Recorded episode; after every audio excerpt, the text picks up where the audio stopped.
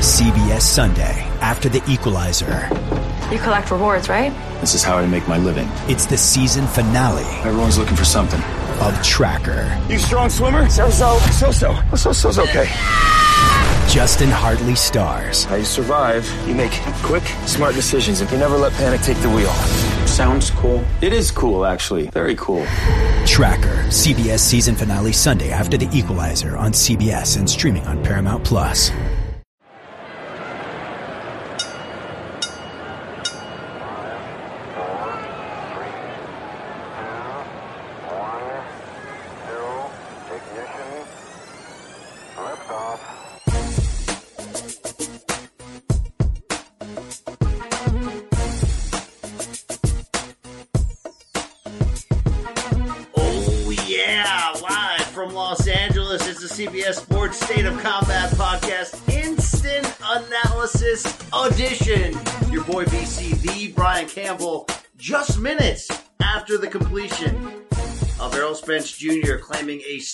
Decision over Shawn Porter in their welterweight unification pay-per-view main event from the Staples Center. And yes, I do have a partner on this pod as the great Rafe Boogs gets ready for his first winter in Detroit. I've got CompuBox's own and the host of one of the better podcasts in the Boxeo game, Inside Boxing Live, Dan Canobbio. Dan, thanks for joining me. You sat there ringside with me before we dig that whole thing up. Spence by split decision over Porter. Atmosphere wise, sold out Staples Center. Bro, this felt big. It didn't really feel big till the main event, but it felt big. First of all, thank you for having me on. Uh, Books is uh, a great dude. I'm just sitting here temporarily, uh, but I'm going to bring the analysis as best as I possibly can. Big fight feels here in LA. You're absolutely right. This always happens in boxing where a fight gets made on the on the on the calendar, and you're you say to yourself, uh, "I guess that's a good fight." I mean, Porter, you know, he's got two losses. Uh, he, he makes fights ugly.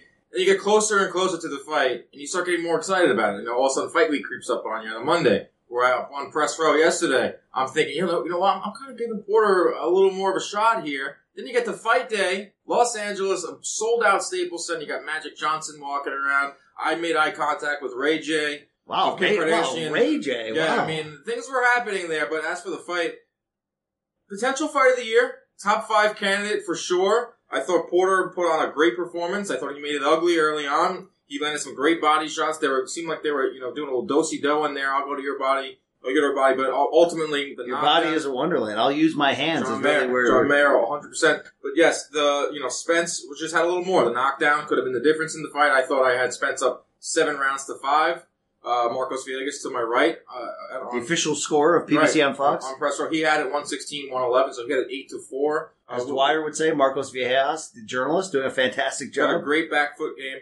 But, you know, great fight. All, all in all, I think the if you order this pay per view, you got your money's Yeah. worth. And now this is two great pay per views uh, for PBC in a row with Pacquiao Thurman uh, and, this one as well. And Dan's not just saying that because he does at times collect a Fox paycheck. You can see his there. CompuBox breakdowns on on uh, what's the studio show called? I Inside Boxing Live. Go out and support that Yes. podcast as I support. Well, I was, I was saying you've made appearances on the Fox PBC Oh, studio oh, yeah, show. Inside PBC Countdown, which Yes. will be doing another one for Deontay Wilder and Luis Ortiz, which was announced formally at the Staples Center before. Yeah, this the hardest to get to press This guy put all the the storylines out there right now. Uh, from a macro point of view, this pay per view delivered.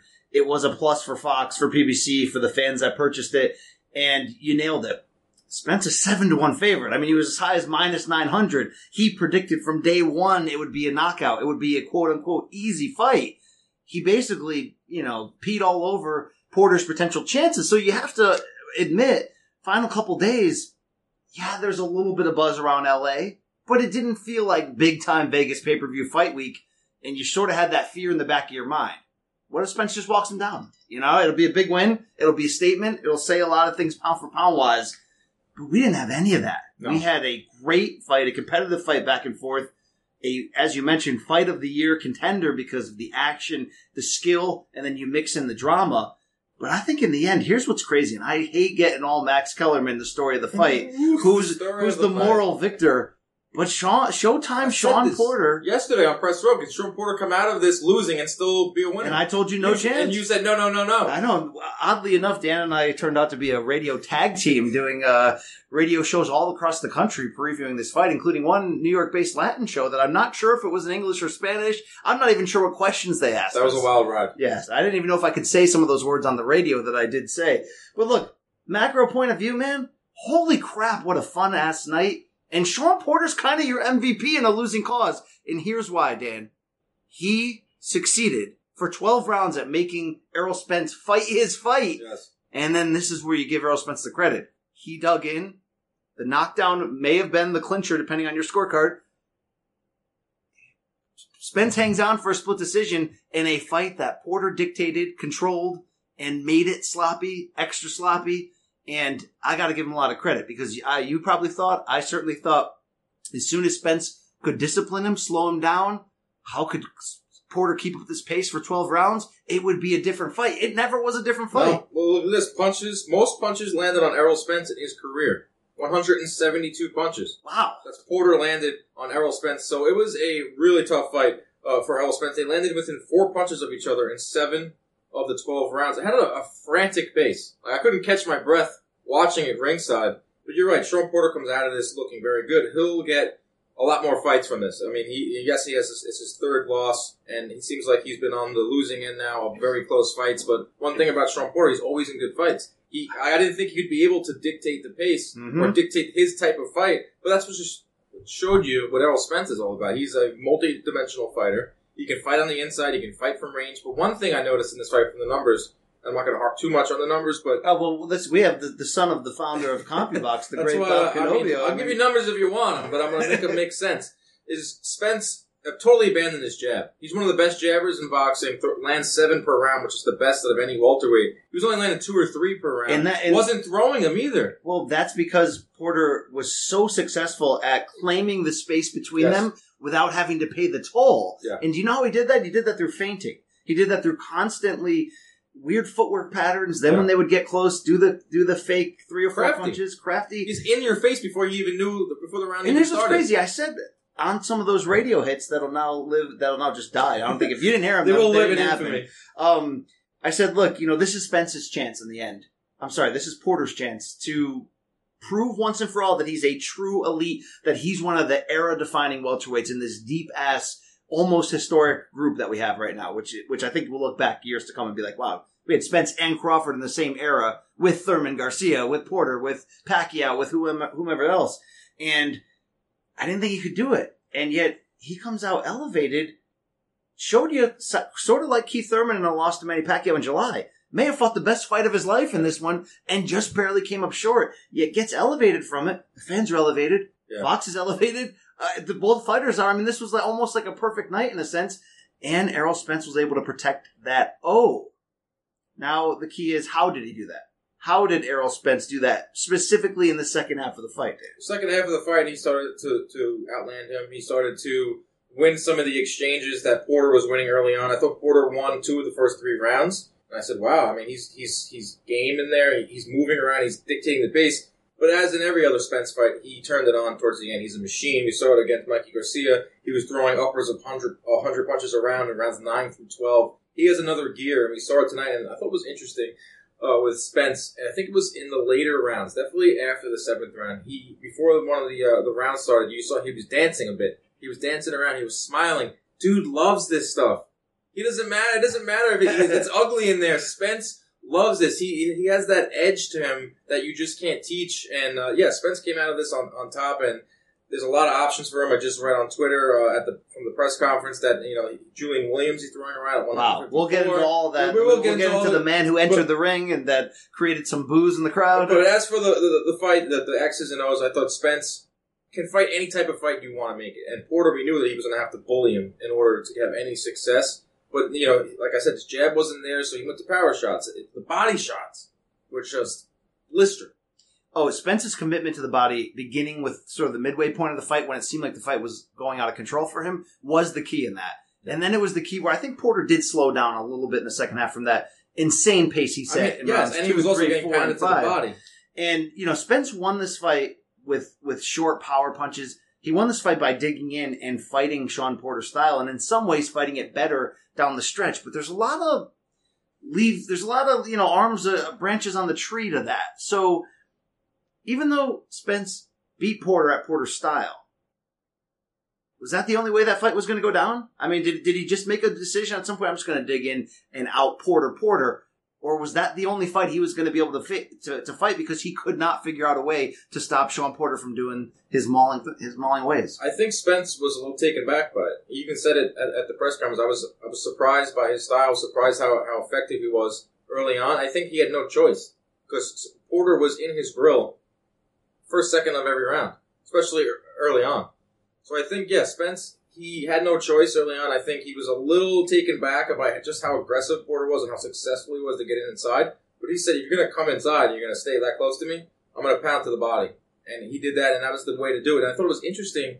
In between, I think it was the second and third round, Kenny Porter says to his son, Shawn, let him have the body. Let him have body shots. Whoa. And I was like, really, Kenny? I mean, before the Ugas fight, before they stepped into the ring, you told him that you were going to abandon the whole game plan that we had for a whole uh, training camp, and we're going to box Ugas. So he tells him in the second round, the most devastating body puncher in the welterweight division, maybe even in, in, boxing, outside of you know maybe Canelo Alvarez. You're going to give him the body? I thought that was an interesting tactical move. I don't know if if, if, if Shawn listened to him or not, but it was pretty clear that if you're going to slow down a guy like Porter, you have to go to the body, and Spence uh, did that masterfully. I want to talk to you about this. There was a midway point of the fight, after round seven, a little past the midway. I had Porter up five rounds to two, 68 65. I could see that. And that's where I'm starting to get the boo birds on Twitter. The people come, oh, just just like the, the Pacquiao Thurman fight. We're getting you, your you know? mentions? Uh, my mentions were on fire. The, the the brief that I looked at them and people laughing and stuff. But uh, Porter is the type type of guy who who when he's fighting this style can can create mayhem on the scorecards. Because and look, we we're blessed. Hashtag blessed to sit so close. But I have this talk on this podcast all the time. I'm doing a live blog during this. In this specific fight, I was about the fifth row. Had a guy, had some tall ass guy sitting in front of me. I don't know who that was, kind of blocking half my view. The ropes can block half your view. I'm tweeting, live blogging, and scoring and writing down notes in between. So, do, who has a better view of the action? Drunk guy at home tweeting at me with the 70 inch TV? Probably, okay? So, with that said, at that point, before Spence seemed to make those adjustments and start stinging Porter when he comes in. Didn't stop Porter from coming in, but he started stinging him more. But before that, me going five rounds to two from, for Porter, how much of that do you think was me maybe over rewarding the Yes. aggression? Because when I see the punch stats coming through from the great folks at CompuBox, shout out to Lee Groves on the ones and twos. Right, and Dennis? Allen tonight. Dennis Allen Great as well. job from our team. Um, there were some rounds where where Porter's, according to CompuBox, in round four, landing two of twelve. In round five, one of ten. In round six, three of fourteen. Um, those were three consecutive rounds that I believe I scored for Porter. Or two of the three I scored for Porter. So Those might be. Those might be. You might have just jabs landing because for, for for round two and three, I have uh, Porter landing seven uh, punches. you're right. I'm looking at the jab total. What a This is jerk. why I'm here. This is this is a live podcast. What an absolute. This is why jerk. I'm here. Listen, So- this is why I'm here. Porter landed seven punches in round two. He landed ten in round three. He landed twenty six in round four. You're looking at jabs, jabs were were, were not really a factor in, in the fight, but total punches. right, good correction punches. there live, so that didn't come out wrong. but here's here's but it's still the same question. So I'm giving Porter those rounds. People on Twitter hit me up going like, "Are you not watching that Spence is tagging him in return?" Where's the line in your eyes when you're scoring around? When you're doing two things, you're mauling a guy, which Porter was doing throughout, but two, you're dictating the the, t- the the terms of the fight. You're saying, "I'm fighting you at this space, at this speed, exactly how I want it." That's called ring generalship. People forget to score that in rounds. I was f- more than comfortable having him up 5-2 at that point and giving him that credit. Even if you thought Spence landed cleaner, bigger counter shots, he's got a guy in his face with Yeah. forearms making him do things. Look, there's a lot of different criteria to score a fight. I don't like the Max Kellerman shout out to the late Harold Lederman way of saying, well, who would you rather be? Who took more damage? Damage can be a swayer, ultimately. But defense, ring generalship, all that stuff has to matter, Dan. I wouldn't know, man. I, I would never want to be a judge. I mean, it's a, it's a thankless job. Larry Hazzard Jr., what were you watching? There was going to be one bad scorecard out there, but th- your first point makes a lot of sense, and this happens often in boxing, is where the underdog has mild success to decent success, so you start giving him rounds because he's doing better than you thought he would do. And that was Shawn Porter, especially early on. But, you know, as the fight went on, Spence started to step on the gas pedal. I mean, look at round four, then 25 punches. Uh, he started to, uh, round five, then 19 to 10. But you're right, it's hard to judge a fight, especially in your shoes, when you are doing a million different things. Like, you're, yeah, you're doing a live blog for the fans that didn't buy the pay-per-view. You're, you're And I can use it as a crutch. But look, I'll stand and put my scorecards up against anybody. I'll admit when I'm wrong. I had uh, Triple G Canelo one. I think I had like almost like ten rounds or nine to Triple G. The first time rewatched it on TV, had it seven five Triple G, and that's fine. How did you score Spence Porter in the end? In the end, I had it eight rounds to four for Errol Spence Jr. I Right. thought he did, uh, so that's 116 to 111. I thought that he did the better work, and I thought that he, especially to the body, and then he just poured it on late. I Now, that, You had the same score as the two judges that scored it for Spence, 116, 111. The third judge, as you mentioned, Larry Hazzard, gave it to Porter 115, 112. I had it 114, 113 for Spence. So what that came down for me was because of that 11th round knockdown, which was huge, Huge. for Spence.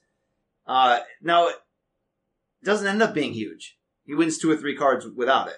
Okay, but for my scorecard, for a lot of people scoring at home, some some even having Porter up, um, that evened my scorecard, and then it went to the twelfth round, completely up for grabs. Whoever won it, and I thought that twelfth round, which round of the year contender, was up for grabs to like the final thirty seconds, Yeah. where I just thought Spence landed better and cleaner shots, but that eleventh round knockdown, man, that that took this fight nice. from fun sloppy to like dramatic. Yeah. Like we in this, you had the same view I did on that side of the ring. Shawn drops to a knee, he spins. When he stands up, he's not there. No. He's out of it. And I watched Kenny Porter, his dad and trainer, like it was almost borderline Joe Goossen you better effing get inside on him. He just look, gave him that look like Shawn, like almost like Yeah. like you know what to do. I thought Shawn was done, and he ended up backing up Spence the rest of that round. It's crazy because that punch was perfectly placed too. Like you said, he was a little dazed. They, they Fox did a great slow mo shot where his eyes literally rolled to the back of his head. That's that's Shawn Porter. Yeah, I mean that's that's in some scorecards that could be the, the difference in the fight. But if you take a look and you're not scoring it and you say it was a really close fight and there was a knockdown for Spence, that kind of solidifies it for me. If you're not going round by round like the traditional way uh, of scoring fights, but you know Spence won the fight. That was the right decision uh, outside of one bad scorecard, and you know it was a win for boxing. It was a win for the fans. Like you know, there's not a lot of big fights at the Staples Center. This one will go down to, along with the long line of uh, you know competitive. When they do have fights here, they're they're usually good. Not a lot of them. It's good to see them on, on the West Coast, but if you order the fight, you came out like on top because there was a good card all around. There was some Yeah, was. good performances. You know, the Barrios fight was really good. You know, the first John Molina fight was good while it lasted. We'll get And- we'll, get- we'll, we'll get into those quickly at, at the end here. So you gave eight rounds to Spence. Yeah. Me doing 114, 113 for Spence is the equivalent, what, of me giving seven? Yes, yeah, you give seven to five with a with a no, you yeah seven five with a with a knockdown. Is my scorecard even correct at this point? so, um, so you're gonna. So this is where I want to talk about this. So you, Larry Hazzard, giving essentially seven five in the direction of Porter. You think that's a bad scorecard, a robbery, or just close fight? Preferred that guy. I mean, yes, that's a subjective thing. Boxing subjective scores, and the judges are very subjective. I mean, to have Porter up once what he had he had a one sixteen one twelve for Porter. That's that's I didn't see it that way. I mean, uh, especially towards the end uh, of the fight, I thought Spence was winning those rounds pretty easily, especially uh, to the body. But maybe he, he's maybe he saw something we didn't. I know that uh, you know he was suspended for a while. Not the, right, the greatest judge. Here's my there. point, though. I figured out my score. It is 114, 113. So what that means is, taking away the point, I scored the draw, essentially. Right. With the knockdown swaying it in Spence's favor. How did it take me that long to figure out that math? It's late. okay, because been it's at it a uh, while. 3 a.m. East Coast time, and we're on the West Coast right now. Um, and if it's 3 a.m., I must be lonely. She said, "Baby." Uh, so I don't like, man. A lot of my scorecards end up being a draw, and it's just like sometimes that you just get there. It was a but good fight. It was very competitive. I That's my point. It was a good-ass I mean, fight. there's- I'm sure was this more or less competitive than Thurman Pacquiao, which is another sort of sleeper fight of the year? I thought this was more competitive than Pacquiao Thurman. I thought Pacquiao won clear rounds uh, from about four on. He was tagging uh, Thurman. Thurman had success too, but I thought this one, just like just watching the stylistically, them like like I said earlier, dosey doing. Like he would, like Spence would have him on the ropes, then uh, Porter would be craftily turn him around, and that seemed like that happened numerous times for numerous rounds. So just from like the eyeball test, just watching it without seeing you know the scorecards or any of the numbers, this fight to me was a lot more competitive than, than Pacquiao Thurman. Uh, fight of the year candidate. I'm going to stand by that and just I thought it was just as competitive. I thought it was more action, Yes. more uh, more dramatic. And uh, shout out to our listeners because in the post fight interview, not the Spence one in the ring, but the Spence one at the Fox desk behind the uh, ring, he gave two load watches while talking about Shawn Porter emptying the take. So shout out to our listener Santo at Samakuna. If that's how you pronounce that. I don't have the soundboard on me right now, but we will get those added for next week's show. Uh, Spence comes out on top, and then Danny Garcia enters the ring. Which was And strange. the crowd boos because here's the deal. Spence now has two of four welterweight titles. Terrence Crawford has the other one. Manny Pacquiao has the other one from beating Thurman. Spence wants Pacquiao. He said so in the post Fox show uh, while he was on the set. But in the ring, it seemed orchestrated from our friends and folks at both Fox and PBC that it will be Danny Garcia next, and that was the plan to rush him in there. He was also on commentary throughout the weekend on, on the desk above. Uh, there was no pushing. There was no "I love your daddy." There was respect. But Danny wants him next. The crowd booed. My fellow CBS editors were sending me Slack message of what the f. I'm not that angry to the idea because I think it'd be a fun fight, and I think with Spence looking to be more human tonight than we thought he would coming in, we thought we might roll through Porter. This actually makes us a really competitive fight. But the fact that Danny Garcia lost to Shawn Porter for that WBC title last October, how much does that make you go? Not now, Al. Come on, Uncle Al. Like not right, right here. I mean, there's it's the thing with the with the welterweight division. There's good names, but it's very top heavy. And Spence is obviously a top Crawford, a top Crawford. You have those guys, but when it comes down to it, if Spence Pacquiao is not going to happen, who would you rather see Spence fight?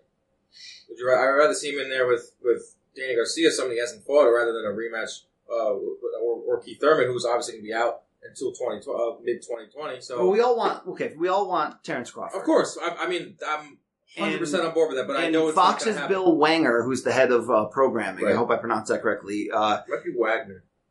no, I think Wanger? I think it's Wanger. Um, You should probably know that. Yes. Uh, uh, that fellow was interviewed by a media scrum that I was involved with, and he said basically, look, the Fury Wilder jointed ESPN Fox pay per view, which we expect in February if Wilder gets packed past Luis Ortiz, which was announced on Saturday as a Fox pay per view on November 23rd, then that would open the door, he says, for Fox and ESPN to work together in the future and would open the door to Spence Crawford. But he added, The Dan, kicker. in 2021. This is why we can't have nice things. So yes, under that guise that we're not getting that fight next year, and Crawford will have to fight Mean Machine and uh, another of my Lithuanians, Besputin. Um, sorry, Or, or, It actually or hurts to uh, do the Kel bad- Brook. no, His Kel- name's being thrown around Kel too. Brooks Washy. Come and on, he is 100% washed, but he's legitimately being. That's how that's how small the crop is. It's the, cr- the crop is crap. Crawford. The crop is The crap. crop is, is All right, so crap. under that, guise, if Pacquiao looks at this and goes, "Nah, brah, I don't need a big, you know, welterweight and Spence who could fight at 54. You know, give me Mikey, give me Khan, give me, give me fuel, give me fire, give me uh, that which I desire." Then yeah, I don't hate Danny Garcia. I'm a little baffled though by pushing it on us. But then again, they're not pushing it on the hardcores. Pay per views are for the casuals. People, people need to know wake up Danny and Garcia realize is. that. Danny Garcia's been around for a long time. He's fought on HBO. He's fought uh, on plenty of platforms, and he's very marketable. I see what they're doing here. Uh, it's not the worst thing out there. Does Danny Garcia deserve it just No. for knocking out Adrian Granados? Absolutely not. Uh, Danny Garcia is a very good fighter, and he, you know, he's got the one hitter quitter that that right hook that could land on Errol Spence. Errol Spence has a chin of granite, which we saw tonight. Wouldn't give uh, Danny Garcia that much of a shot, considering how stationary of a fighter Danny Garcia is too. He is a very flat-footed fighter. He is not Shawn Porter in there. Shawn Porter can move. We saw Shawn Porter in there with Danny it would Garcia. be, an, but it would Spence Garcia, Spence Danny Garcia would be an interesting chess match because Danny does have the fight changing power.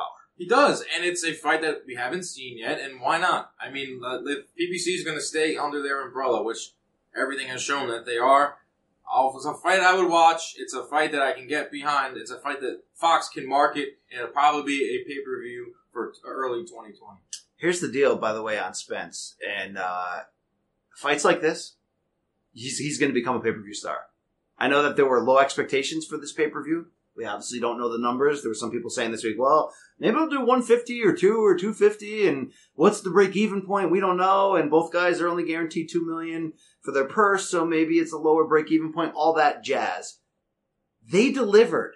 They delivered Dan in a Triple G Canelo type way that gives you the feels of the old school. Yeah. When your daddy, I love your daddy, was was back there pressing the ones and twos for the 80s welterweight crop. The four- 80s nostalgia the- right and then throwing Hagler, and you got the four kings, and Yes. and those were fights that you knew they were going to deliver, and they delivered. We just happened to live through the Mayweather era where you got used to almost not getting what you paid for on pay per view in the end, and just hoping not. So for Spence, this win is also, I think, a win for that. But uh, even though you and I both love the PBC, we cash PBC related checks through our TV work on Fox. People know that. We're upfront about it. With that said, I don't have any extra inside info, but I did see a fella ringside named Floyd Mayweather. I did see him So, wearing a very long robe. if I could play conspiracy theorist for a second without knowing any inside info, but being a guy who happily cash checks and loves me some PBC boxing, is the push of Danny Garcia into the ring to link him up with Spence and essentially eliminate in your mind the idea of Spence Pacquiao, right? Because they very easily could have pushed Pacquiao out there. Well, it could be a number of things. It Yeah, but be- no, hold on. But I didn't get. going. I didn't get to the hook. And Blues Traveler taught us that the hook brings you back. All right. Is that because Floyd wants him some Manny? Maybe August, September next year in the new Raiders football stadium in Las Vegas when it opens. Could you connect the dots on that conspiracy theory? Why would we throw Manny to Spence if there's only one person Floyd comes back for? It's a juicy conspiracy theory. It's a, it's a very viable conspiracy theory. I mean, Floyd shows up to uh, a lot of Spence's uh, fights because he's under the Mayweather Promotions banner, sort of say. But yes, I could potentially see that happening. Uh, another thing was, did Errol Spence? How did he look tonight in getting Manny Pacquiao? Manny Pacquiao has been on record, not on record, but saying, you know what, I don't know if I really want Errol Spence. He's not coming out and saying so. Did Errol Spence put on a performance tonight? Maybe he didn't get exposed. I'm not going to say that, but he didn't look as dominant as he did there in, in that fight. Did, does that mean that Spence maybe Pacquiao takes on Spence? I mean, there's a lot of things that can go on here. Well, you were at Garcia Spence, Mikey Garcia Yeah. Spence in Dallas. Wasn't Manny ushered into the ring after that? Yes, awkwardly? he was pushed in there. I know he landed like maybe like an hour before that fight. He was very tired. He came over from the Philippines.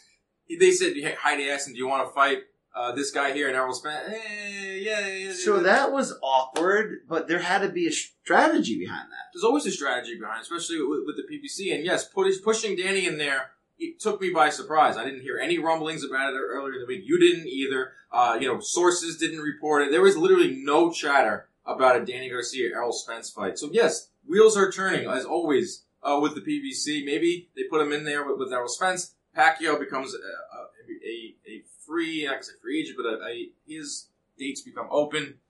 And then, yes, it's either going to be, in my opinion, Mikey Garcia being the front runner for next Pacquiao fight, Mayweather behind Mikey Garcia, and then lingering is Amir Khan in Saudi Arabia for a ridiculous amount of money because we know that Manny Pacquiao at this point in his career is chasing the biggest possible check, rightfully so. Yes. He's 40. I will say this about Pacquiao: like he's not afraid of anybody. If you gave him the amount of money he's looking for, he'd fight Spence tomorrow, anywhere. That's Manny Pacquiao. Right, because he has to cash these checks. He's in this game for a reason, especially Yes. at this point in his career. He wants to, you know, further along his, his politics, and he wants to. There's a lot of money that, that goes into there. But how about this? The way Spence looked tonight, do you think that Pacquiao looked at him and said, "Hey, maybe I can beat him"? That's Or does, does Pacquiao even think like that anymore? That's I, it's hard to tell, dude. Pacquiao, the I'm going to say this with Did Pacquiao even watch the fight? The closer you get to Manny Pacquiao as a journalist, the more you realize he's a 15 year old boy inside there. And I don't mean that as disrespect. I just mean he's he's a happy dude who loves loves his his entourage and loves playing basketball and loves uh, politics. And um, I don't know how deep he thinks on this stuff, but the way he fought Thurman and the way he looked, I don't know. Porter humanized Spence, and that's a subplot. Right, I'm a little. So- I'm open more. I'm more open to the to a, a Pacquiao uh, Spence fight now. But look, in terms of a default, if it has to be Danny and Spence, and Danny has a stick, as Dwyer has taught us, um, dude, this is the '80s. This is what we want, guys. This is the best taking turns fighting everyone and the best. You got a cupboard full of five or six like must see welterweights in the PBC. They're all fighting each other. They're all taking turns. This is what we want in the end. So don't get too upset. I got a couple more branches on this tree regarding Spence. I got to talk to you. Hot button questions. I said coming in. Some people thought I was crazy.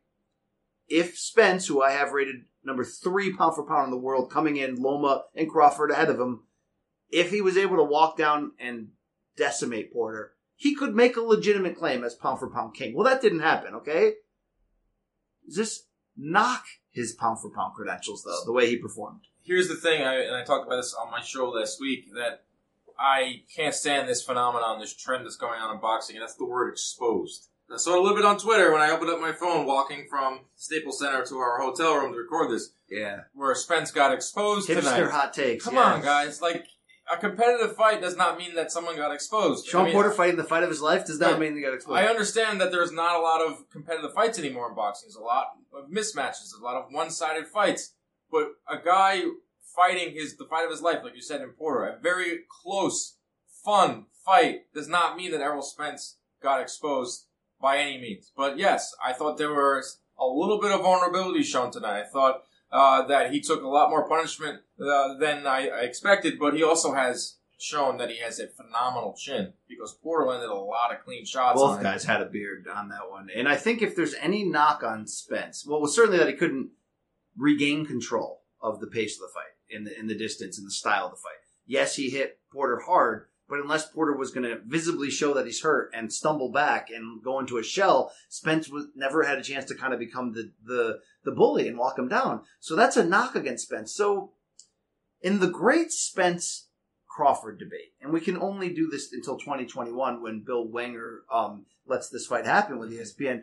Um, we can only have podcasts and have these debates. So we always debate who would win, what it would look like. I always look at it as Spence is the perfect or near perfect heading into this fight, prototypic traditional boxer. He's a southpaw, and yes, he can walk you down and get you out of there, but he's technical to the to the nines. He's traditional. Where Terrence Crawford's the abstract painter. He can switch stances. Yeah. He can throw crazy angles. He can do wacky things. In my heart of hearts, people don't pull, pull out weapons often on the show, but had you put a gun to my head yesterday, in fact, we'd had this conversation over beers, all right? Mm-hmm. I said, look, right now I gotta lean Crawford because he can go outside the lines. Yes. He can do, you know, he can adjust in crazy ways. Porter was too bread and butter. And it was, I'm sorry, Spence was too bread and butter. And it was Porter who was doing all kinds of wacky stuff.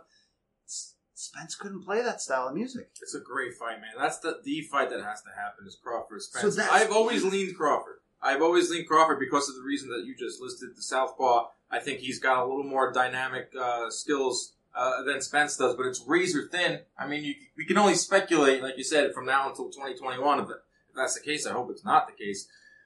Man, I, that's the fight you got to make. But in the meantime, if we got to get these other ones that are end up being competitive fights as well, like this one, a lot of people wrote off is that it's it's why is this pay per view? Uh, you know, Porter uh, has two losses. Uh, he makes every fight ugly. End up being a great fight. Well, Spence kind of helped that narrative, by the way, uh, on on Fight, pla- yeah, face to face on platforms like PBC Face to Face, the service I host. He kind of really was like almost like I'm going to kick the crap out of this uh, this brawler. So you know. Right, and even afterwards at the press conference, you know, what Spence said, he goes, "You are, you know, you're better than I thought. You are better." He kind of had to eat his words and eat some of those devastating, you know, jabs he was throwing at him on on, on shows that you may or may not host. That's right. Uh, so Porter has the night of his life, yet the reality for his in this loaded era that I talked about, damn, really close loss to Kell Brook by majority decision, although in reality it was more unanimous in terms of what we saw. Really close loss to Keith Thurman, and now really close loss to Errol Spence. I'm not going to compare him to Tommy Hearns because Tommy Hearns is an all timer, but he's almost playing the Tommy Hearns role of right now of the guys in this era. Even though Tommy Hearns ended up, uh, you know, obviously winning great share, but against the other four kings, it was like he was the guy coming up short against those guys. Um, is this the mountaintop for for Porter? Uh, he's been in a lot of wars. Take a look at his face. I don't mean like it's time to go. I don't. no, I don't mean like you should finish. We don't need to get Prince Naseem out here. But is this the highest point of his career? I believe so, yes. I think tonight he laid it all on the line. This was his biggest test of his career. This is a fight that no one was giving him a shot. And you go back to fights with Danny Garcia, they gave him a shot. You go back to fights with Keith Thurman, they gave him a shot. Go back to Kell Brook, they also gave him a shot. Tonight was the night where he had zero shot, if according to the you know the media and and the fans. It's But like plus six hundred. Right, you can't knock a guy like Shawn Porter, who I will make another comparison, and he's not the same fighter of Oscar De La Hoya. The thing with Oscar De La Hoya is he fought everyone. Did he win?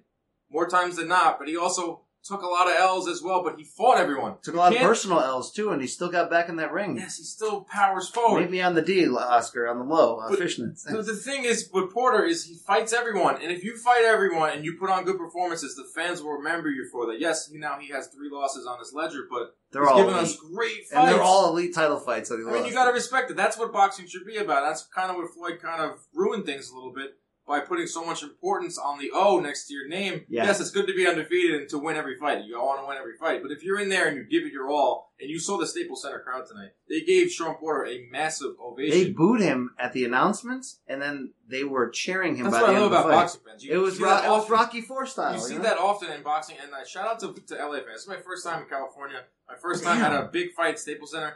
Great fans. They were. It was packed for the first fight of the night. Something you don't see often uh, on, on pay per views, and you don't see often in, in boxing. You usually see the fans come in right before the main event. I know. It's, I've heard for, for years that this is a hotbed for, for boxing with all the gyms. Hotbed for boxing, hotbed for cougars. You know, s- Apparently, there's a lot of cougars walking around this Swipe hotel. right if you can. Yes, there, you uh, know? there's little messages there. But you know, shout out to the fans in LA. They were loud and they came out. And I love when they give a guy like who lost his just due, and that's for Porter. Long story short, I do think this is the height of, of Porter's career, but I think that performance, he's still somewhat young. He'll still get maybe you know a Keith Thurman Thirty-one rematch, years old. I, I, I would love for him to. Get, Ugas rematch. All right, so maybe go up to 154 because he's just- a bigger guy. Ah, he well, fought he the 160 in the amateurs. I know. He beat Uga. He beat Usyk. It was just Usyk was walking around tonight. he was. I saw Usyk. Oh, I I, wanted to chase after him. I manhugged if I got a picture with him, how can I write a caption that doesn't say I am feel? because that's kind of yes, played yes. Oh, C- Canelo's trainer was ringside as out. There was well. a lot of people ringside. Fox was- came out for this. All right, you said a key word there, Ugas. Um, how Also freaking good is Yordenis Ugas, by the way? The boogeyman, the boogeyman of 147 in terms of Like, is he a super elite and we just yes, don't know he yet? is. He's he's number five on, on my top five of welterweights, and he's a guy that not a lot of fans know. He's Cuban, so you're gonna avoid him. Doesn't bring a lot of eyeballs. Doesn't bring a lot of money. Slick Therefore, dresser. slick dresser, slick dresser. But the type of guy that's not gonna bring a lot of you know what's the fi- what's the point of fighting him? No risk reward. But of course, Shawn Porter fought him. Well, here's what's crazy is we're saying Danny Garcia, like, kind of technically doesn't deserve to fight the unified welterweight champion fight next. Ugas. Ugas, if we were, if if this was like traditional sporting rules, Ugas would be next. But Well, no, but then again, he lost. Ugas to- but then again, he just lost to Porter too. So what am I talking about? Uh, But then he came yeah, back. but a lot of people thought he won. But, but then he came back and blew away Figueroa. So That's what I'm saying. But how do you sell Spence Ugas? You don't, you know, and that's a, that's a trap fight for Spence, and you don't do that right now when he's coming off of two pay per views. And look, I don't know how the numbers will be for this fight, but his pay per view brand is only getting bigger by the way he fought. Like I said before, I mean, because look, this this is how men do it. This was 80s style. We love it. I love it. Uh, you have any other final thoughts on uh, Spence and Porter before we roll through this undercard quick? Uh, I, I mean, great fight. I mean, if you didn't buy it, you have buyer's remorse, which wow. is. oh wow, And if you're following on Twitter, you probably are, are kicking yourself that you didn't buy it. Uh, great fight. Uh, Will it be like almost uh, okay? I know I hate to go to this hyperbole, but like we said, fight of the year contender. This is going to be one of the ones we look back and this sort of second half of this decade. Like this was one of the better Yes. hype. Like it was like Triple G and Canelo had those two great wars, and then hey, don't forget that that Porter Spence fight. Porter Spence, this fight will go down, especially this year, as a fight of the year. Uh, in the top three. I still have Joshua Reeves as my number one. I know you don't think so. No, no. But that's the only fight that gave me an oh shit moment. Lipinets Peterson was pretty damn fun. All Yeah, right. there's a lot. It's been a sneaky good year uh, for for good fights, but this is a fight we will look back on fondly because both guys got in there and traded it, left it all on the line, Oh, especially and with you, pay per view. and you mentioned that Spence did say again, which he had said to me uh, a month ago, and I never wrote it. I should have. That uh, he wouldn't mind facing Julian Williams at 154 for the title, Interesting. and long term. Still wants Canelo at 60. He didn't say it tonight. He said that to me uh, ahead of this fight, talking to him a month ago. Wow. Wow. Wow. All right. This co-main event um, ultimately delivered what was promised. David Benavidez regaining his WBC uh, super middleweight title, the one that was stripped from him for the Bugar Sugar incident against the dog Anthony Dirrell.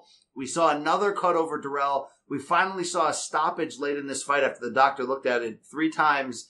Um, Benavidez, good God, is who I think he is at age 22. He's the future of this division. Love Did- can you give him any negatives for tonight? I love Benavidez. I mean, he fought uh, an intelligent fight. Uh, I thought it was going to be more of a banger early on, but it turned out both guys were giving each other a lot of respect.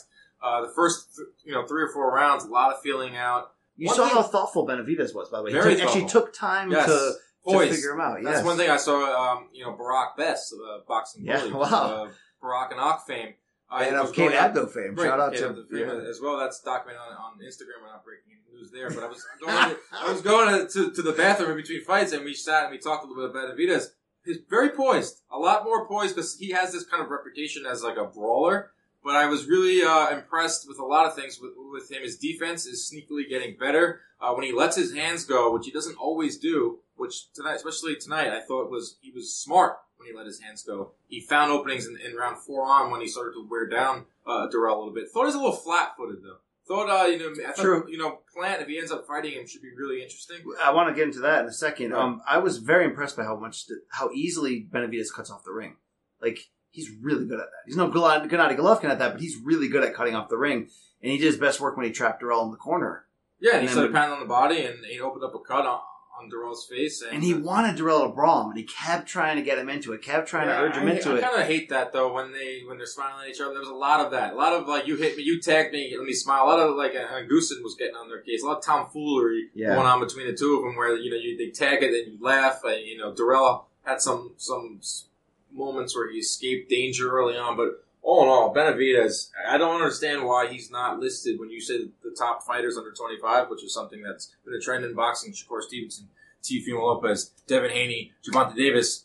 Benavidez has to be in Dude, the and discussion. the crowd popped for Dude, him. loudest pop tonight. So, oh, Spence got a bigger pop. I had a talk over. We went. Full disclosure here. You and I on Friday after the weigh-in at the the new Shaquille O'Neal restaurant went to a fantastic media party. that was a good party. there, were- there was free drinks. There was free food. There was free underwear from the folks at They were giving out underwear, Clothing. not edible undies, but um, you know, good God, we got we had some um, intoxicated conversations with VO with with with Coach Haas. I mean, this was almost a Jack. Reese was there. Jack Reiss was drinking a beer. This was almost a legendary night. I mean, Cris Cyborg was there. Cris I mean, Cyborg was there. Heidi Andrew. I mean, we, there were some t- conversations Some being AE, had. AEW wrestlers that you had to tell me who they Yes, were. SCU was in the house, uh, and uh, there was a point to my story. I'm Great sure party. there was. I think that was the end of it. And Moscow Mules, we were, we were chugging. There were some Moscow mules. Oh, in the conversation I ended up having, don't know if you were there. I had a couple drinks. All right, full disclosure. Don't know if you were in on. Oh, Sergio Mora, by the way. I'm trying to book Sergio's last career fight. I want a trilogy against Manfredo and a DAZN co-main event in Providence with Demetrius Andrade. You know what's funny? My buddy came out to the fight tonight. Lives in California. Guess who he was with? Peter Manfredo's nephew. No way. All yeah, right. All right. Yeah, so, so, So hold- that's funny you bring that up. So Mora's in on it, by the way. He actually was going to consider texting Al. I was like, "Yeah, man, give me a little." he uh, is sneakily with PBC, although he works Yes, for his own. yes. I, I heard him on uh, Maddox's pod talking. He wrote Spike O'Sullivan, and he quickly Yes. uh, he quickly shrugged that one off. Maybe Spike has too much of a right hand, but I love Sergio. It was great to talk to him. He was uh, drinking a nice little red wine. He doesn't need. He doesn't need you to tell the people what he was drinking. No, he doesn't need that. He's red very- wine. I mean, he's, a very sophisticated. he's a very uh, proud man. Um, the point of me saying this is we had a power conversation about which fighters matter the most to PBC, and you can certainly see that by the way they market that Spence is a giant um, piece for them right now. I think the only one more valuable to the PBC than Spence is Wilder course. and maybe Gervonta long term. Yes. But somebody quickly goes, you know what? Benavidez is right outside of that conversation. I mean, the dude's got the Mexican fan base behind him. 22 he years old, in bunches, and he's a which was said badass. a lot tonight on the broadcast. Um, punches so- and bunches. We might have to retire that. Uh, term from the boxing lexicon as well. But yes, uh, that's something that I've seen on Twitter uh, recently. I think Derek James brought it up uh, when he was bringing up Terrence Crawford, and there was a discussion on who's the most valuable fighters uh, in the PBC. I would agree with you that Spen- Wilder's number one. Spence number two. I put Pacquiao ahead of Benavidez, even though it's not a long term play, but right now he represents the, the most money that can be made for, for PBC. But Benavidez, you're right. I feel like he's a, a sleeping giant, and a lot of that self inflicted wounds with, with the drug use. Hey, the and guy likes to party. You know, I mean, fast look, life. look, we're in LA. People, some people take edibles. I mean, they'll do crazy things out here. you I don't know? know if there's that, but uh, So uh, where I was going here though, to close was uh, I'll give Dirrell the dog credit. He gave a tough out when he knew that the fight was probably going to be stopped. He switched southpaw in round eight. He went for it. He comes up short. The fight we all want to see now. I doubt it'll be next, but the fight that this kind of fun 68 division in PBC, it's got to be Caleb Plant and David Benavidez. mean, And Plant's already tweeting out, "This is the MFer that I'm supposed to be worried about, dude." That fight, style wise, is great. it's everything you want. I mean, marketable. I mean, you got a guy, a white dude in Plant who can talk. Yes. Like no other. You got Benavidez who's got the goods and can talk as well. That face to face. and they don't like each other. They There's do not videos like each out other. there of them near fighting, and Right, and and the fans know who they are. The fans, it's an easy fight to sell, and but you know, in the ring, you have styles make fights. I mean, I'm, that, that's not a pay per view main event, but that's a big ass fight. I mean, I don't, I don't, I try every time I think I have the Fox business model down, I'm wrong. But I mean, I can see that being a pay per view. I can also see it being a big Fox uh, a main event on, on on cable. But stylistically, in the ring, you know, styles make fights. You hear that all the time in, in boxing, but this one does because Plant can move like no other. One thing about Benavidez that I didn't like tonight is he's very front foot based. Like he fights a little too much on on his front foot, and I thought it was a little flat footed uh, at, at times in there where that could give him fits against a, a Caleb Plant who can move like no other. Sweet hands, he can get in and out with, with combinations. Sweet hands. love that fight. Sweet fiancés, Really, yeah. really like Shout that out to fight. Caleb Plant, indeed. Uh, quickly, Mario Barrios, the unbeaten 140 prospect, goes in there against what the heck's that guy's name? Akhmadov, Akhmadov, Akhmedov, Batir Akhmedov from Batir Uzbekistan. Akhmadov, Yep. Um, I need more of that guy in my life, Dan, because that guy was just like at some point in this fight after an early knockdown, I'm gonna square up and walk Mario Barrios down and drain his gas tank. Uh, in the end, what did we have? We had Barrios getting a very key late second knockdown, and then him getting one of those unbeaten prospect Yes. scorecards from the uh, three judges. I forgot the scores. I forgot. Was it unanimous or? It was unanimous, yes. And I looked over at Marcos Villegas, who sat next to me, and I said, "You know, they're gonna give us the Barrios." Yeah. He's like, "No way, man! I, I no way." There were four other people having that. Chris Mannix was one of them. People were just people were claiming that from like round four on. They're Right, like, this 'cause- guy's gonna get screwed Akhmadov outlanded Barrios 185 to 73 over the final per six rounds. per CompuBox. per CompuBox, per my fingers. I don't understand it. Uh, I don't know if Barrios something happened to him physically. Uh, I don't want to take any. I don't want to take any credit away from Akhmadov, but you know Barrios is a guy that PBC is very high on. Yes. uh, he's gonna have to sit out for a while because his eye blew up. He had cuts. I mean, he took a lot of punishment in there. Well, you gotta maybe slow the train a little bit on, on Mario Barrios. The Spurs Yes. were tweeting about him, and they, you know, he's Yes. got a huge fan base in San Antonio, which is great. But you have to win fights in order to fill up arenas. and uh, he tried to be thoughtful in there and poised. It took him a few rounds to figure out the weird rhythm of Akhmedov, but then Akhmedov went into full on brawler mode, and he he just didn't have the, the juice to stay with him. It's uh that's gonna be a wake up call for Barrios. The other fight of note uh, that we saw was. John Molina Jr. Um, I, yeah, get the Prince Naseem clip. I think he should finish. Uh, good win for Jose Josesito Lopez. Stops him.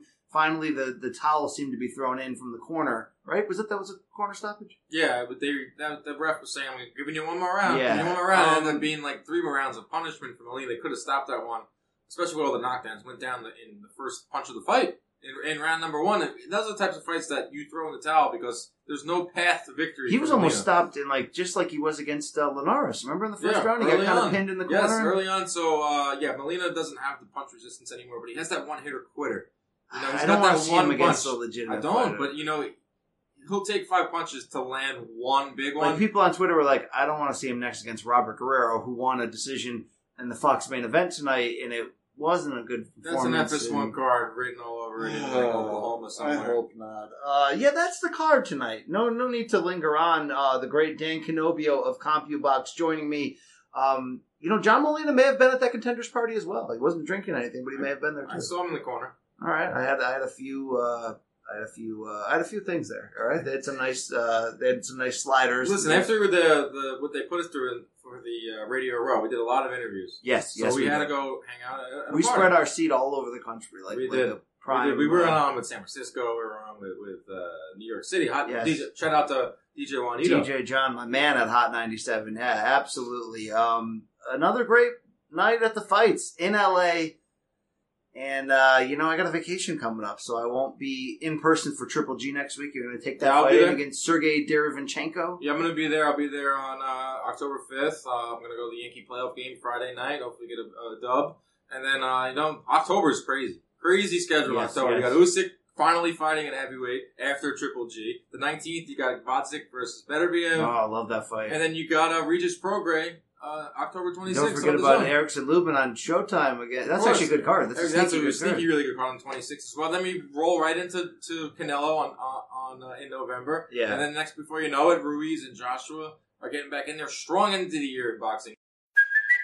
Hey, it's Kaley Cuoco for Priceline. Ready to go to your happy place for a happy price? Well, why didn't you say so? Just download the Priceline app right now and save up to 60% on hotels. So, whether it's Cousin Kevin's Kazoo concert in Kansas City, go Kevin, or Becky's Bachelorette Bash in Bermuda, you never have to miss a trip ever again. So, download the Priceline app today. Your savings are waiting. Go to your happy place for a happy price. Go to your happy price, Priceline. MTV's official Challenge podcast is back for another season. And so are we. I'm Tori Deal. And I'm Anissa Ferreira. The wait is over, guys. All Stars 4 is finally here. And this season takes it to a whole new level. Old school legends, modern power players, and ex lovers are all competing in Cape Town, South Africa for the prize of $300,000. And we're going to be right here along with you fans, covering every episode on the podcast. Listen to MTV's official Challenge podcast wherever you get your podcasts. Programming note for the State of Combat Boxing podcast. There will be a regular show this week. I'm going to be in New York City on Monday, going one on one with Triple G. You'll hear that sound. Also chatting with Jonathan Banks, the new trainer of Gennady I Golovkin, as Dwyer would probably say. Uh, Dan Canobbio, where can the listeners who I'm sure are well familiar with you, but in case there's any female listeners out there who would looking to potentially swipe, where on Twitter, and I always get the name of your podcast wrong, but it's Inside Boxing, Boxing Live. Live. Inside Boxing Live. From. CompuBox TV. Yes, we do those every Monday. You might have seen our boxing mean tweets series that we've been doing. Uh, having fun with that. Oh, Yeah. you got that new thing, the 60 second weekend review? Boxing 60, who Rafe Bartholomew put in his speed bag. That's something we have fun with. We try to have fun, you know, try Just to have fun, different okay? type of content to you. Uh, a lot of numbers, a lot of, uh, you know, behind the numbers. But Inside Boxing Live, you can follow me uh, on Compu at, uh, at Dan Canobbio on Twitter, at Dan Canobbio on Instagram. And no, no Star Wars jokes. You've never heard, you, you know. Obi-Wan Kenobi, uh, I'm Yeah. here once a day. DJ John was like, you know, Dan Obi Wan Kenobio. Yeah. It's a I first for uh, everything. Yeah, but All at right. Canobbio on Twitter and Instagram, and uh, we have fun, bro. Uh, big week for the State of Combat podcast as well. Big MMA show with Rashad Evans. Don't miss that. Pro wrestling Thursday this week, guys. AEW launches. We've drank and partied with SCU. They'll be a part of that show. If you listen to this and you care about skinhead white guys wrestling, let me just tell you, the SCU guys said AEW will change the game with their work rate and with their promos. The debut episode of AEW Dynamite Wednesday. Want to hear that? Recap Thursday on the State of Combat Wrestling show. Anyway, that's it. That's it. All right. The hotel room's got to end. There's got some people in this room might swipe. I'm not one of them. I got an early flight tomorrow. For Dan Canobbio, it's your boy BC. Rafe Boogs will be back on the weekly show. Spence Porter in the book, Survive in Advance for the Truth. Somebody get Manny Pacquiao up in the bullpen. We out.